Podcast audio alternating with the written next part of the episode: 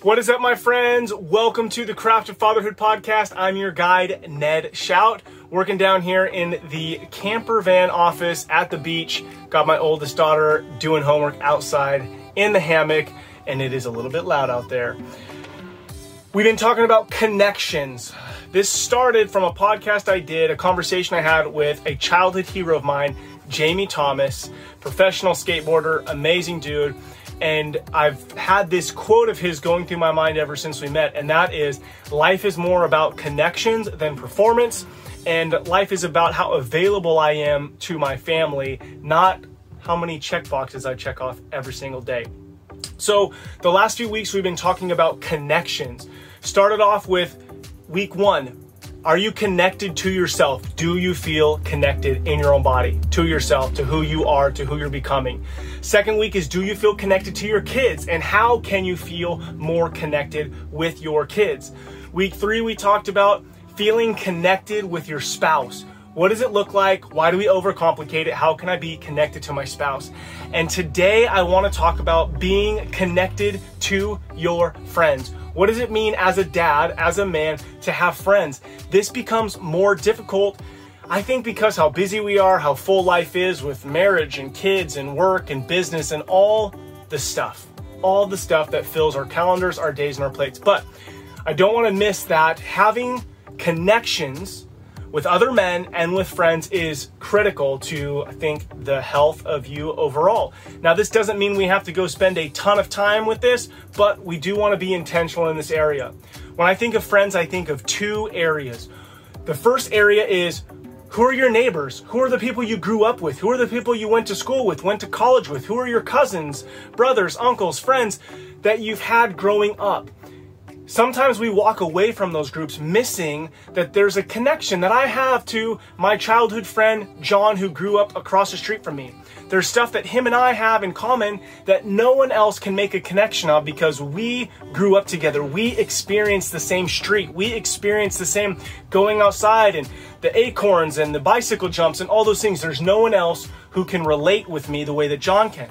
I'm about to have my 20 year high school reunion and part of me doesn't want to go because it's just another thing and I haven't seen everybody and I haven't talked to everybody and our circles are all different now. But at the same time, there's this group of people, small group of people that I went to high school with and they had that same experience. They went to that same small school in that same small town, and we have a connection that nobody else on the planet has with me.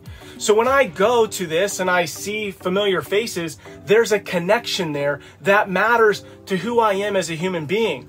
So I challenge you, challenge one is who are the the people, the the cousins, the maybe brother, sister, the people you grew up with, people you went to school with. What are some connections that you've maybe stopped staying connected with because your life has gone a different direction that maybe you need to reach out to, maybe you need to reminisce with, grab a coffee, meet up. Um, there's a group of guys, you know, that I've gone camping with every year, and then we just stopped going.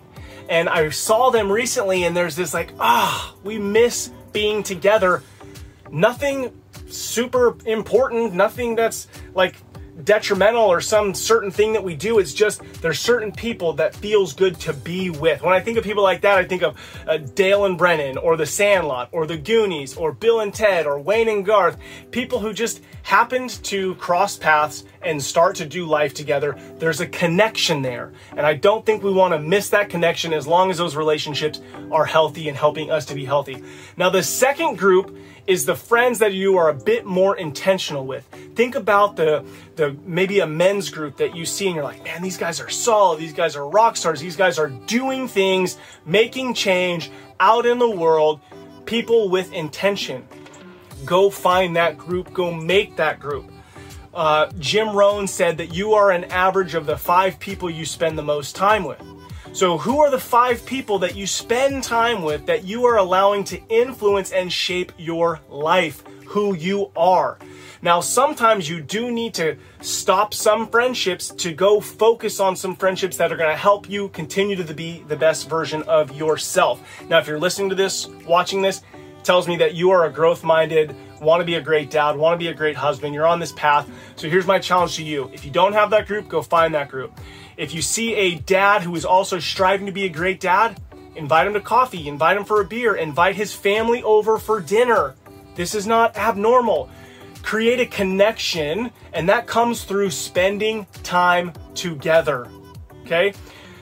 Fathers, you matter. Who you are matters. What you do matters. Together, let's rebel against the view that fatherhood has little impact and create lives engaged in mastering the craft of fatherhood.